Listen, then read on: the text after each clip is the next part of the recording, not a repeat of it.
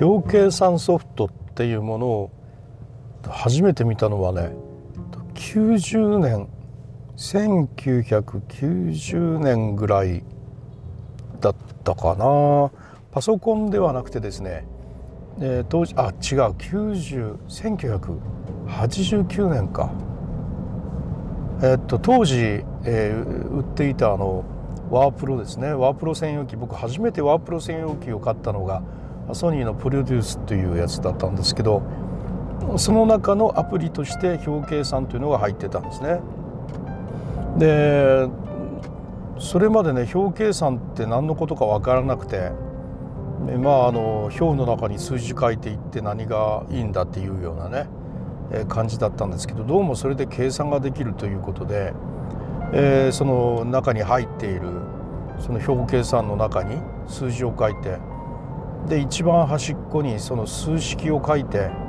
全部足した答えがここに出るという。へえということで、えー、そこに足しなんかねそういうコマンドかなんかがあったんでしょうね。和みたいなやつがね。で範囲はみたいな感じでここからここまでみたいに入れたら立ちどころになんかね答えが出るっていうのを見て仰天したんですね。でさらに仰天したのはその途中で数字を変更してねである一部分の数字を変えると一気に全部の数字計算し直されて、えー、計算結果が変わるという。で聞いてる方ね当たり前じゃんって 思われると思うんですけどもそれまでね計あの計算するっていうかコンピューターに計算させるということはどういうことかって言ったら計算させるデータを入力しないといけないわけですね。ですからまずあのコンピューターのプログラムが「では数字は何ですか?」みたいに聞いてきて1つ目の数字はみたいな感じで50とか2つ目はみたいな感じで100とか3つ目はあの70みたいにして一通り全部入力終わってあの終わった時にはあのエンターキーを押すみたいなことをすることによって初めて、それらを全部足してそしてその個数入力した個数で割って平均を出すみたいなそれで初めて平均あの出てくるみたいなねですから計算させるには数字をその場で入力しないといけなかったわけですね。ところが3つ目の数字が違ってましたって言ったらもういっぺん最初から全部入れなきゃいけんかったわけですよ。その違ってた分をね。だってそれを全部入れることによってメモリーの中に入れられたデータが全部足し算をさせられてそれで個数で割ってという一通りのプログラムが走るわけですのでね。で僕1980年代の末ぐらいに生きていた最先端の人間の頭の中はそれがプログラムだったしコンピューターで計算させるというのはそういう意味だったんですね。ところがその表に書いた一部を直すことによって縦も横も全部変わるというこれはね魔法かと思ったんですがその時にやっぱ思ったのはねなんて発想だと思ったんですね。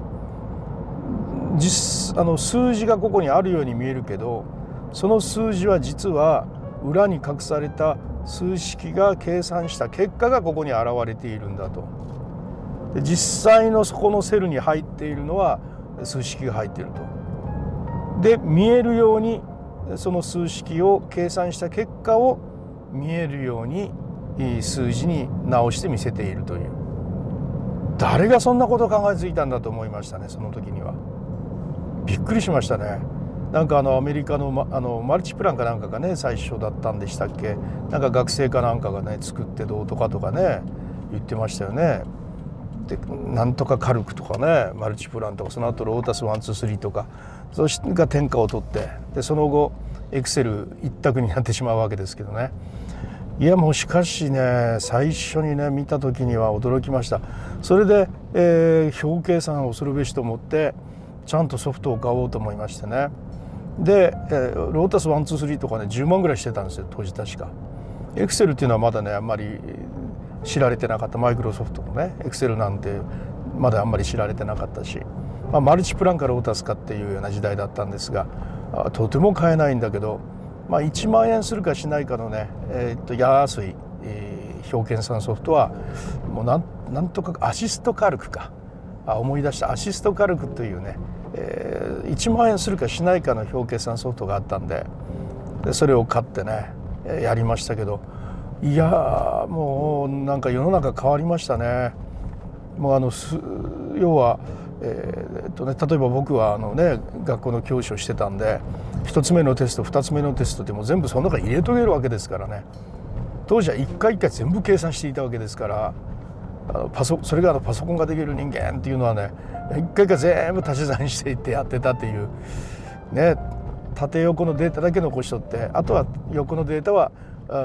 計算したやつをまた今度はね結果だけを今度入力して横にずっとやっていったみたいなね。いやまあ本当にねまあ当たり前でしょうって言えば今の人はもう当たり前なんですけどそれを初めて見た人間っていうのはね腰を抜かし抜かしそうになりましたね。うん、それがね表計さんとの出会いでした。世の中すごいと思いましたよあの時には。90年代になったかならないかぐらいでしたねあの時ね。はいそれで、うん、アシストカルクを使いってずっとあのね成績の処理なんかはそれで行うようになっていったんですがね。あの仕事場にはねロータスが買ってあってでロータスとかねあのめちゃくちゃすごいコピーガードがかかってるんですよね。当時はねあの勝手にそのねコピーをしていくのであんまりまだあのあの著作権とか感覚があんまなかったみたいで自分が買ったソフトだから人に分けてやってもいいという感覚の人がたくさんいましてね。あこれはあの僕が買ったソフトだからどうぞ貸してあげるよみたいな感じでありがとうみたいにして借りる方も普通にありがとうみたいな感じで借りてねシリアル番号入れたりみたいにしてこれがシリアル番号ねみたいなね。その頃シリアル番号なんてあったのかどうか分かんない。もう忘れましたけどいやシリアル番号なんてなかったかもしれないな当時。はい、あの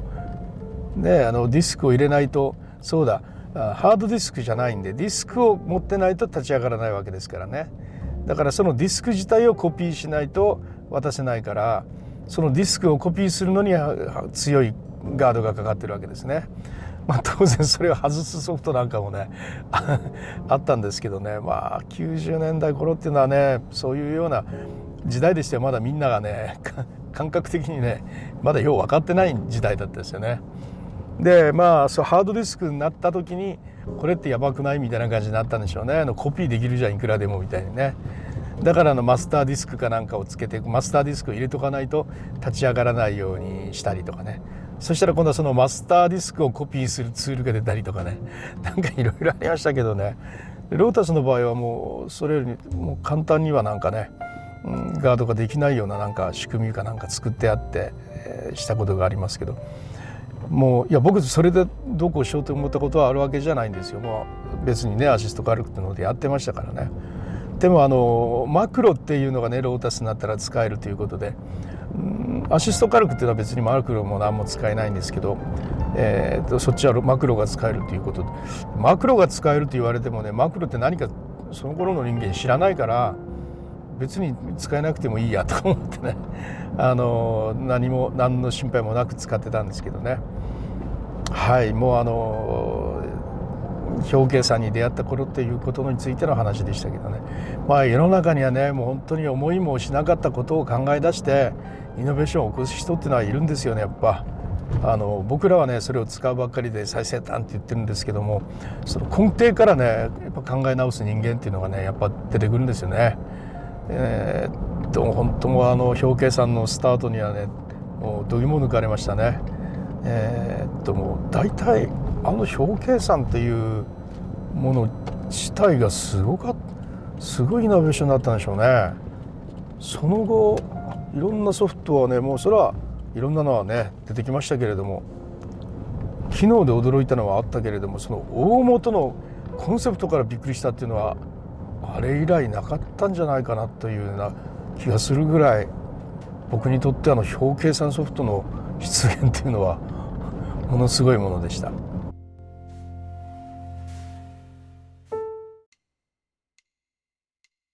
はい、またの黎明期議会でしたけれども表計算ということについてここまで 喋った人っていうのはいないんじゃないでしょうかね。え、まあお金少ながら僕みたいな年の人間の人が30になるかならない頃に初めて表敬さんに出会ったんですけどまあみんな大体そのような感覚を持っていたかもしれませんね。あのもうもう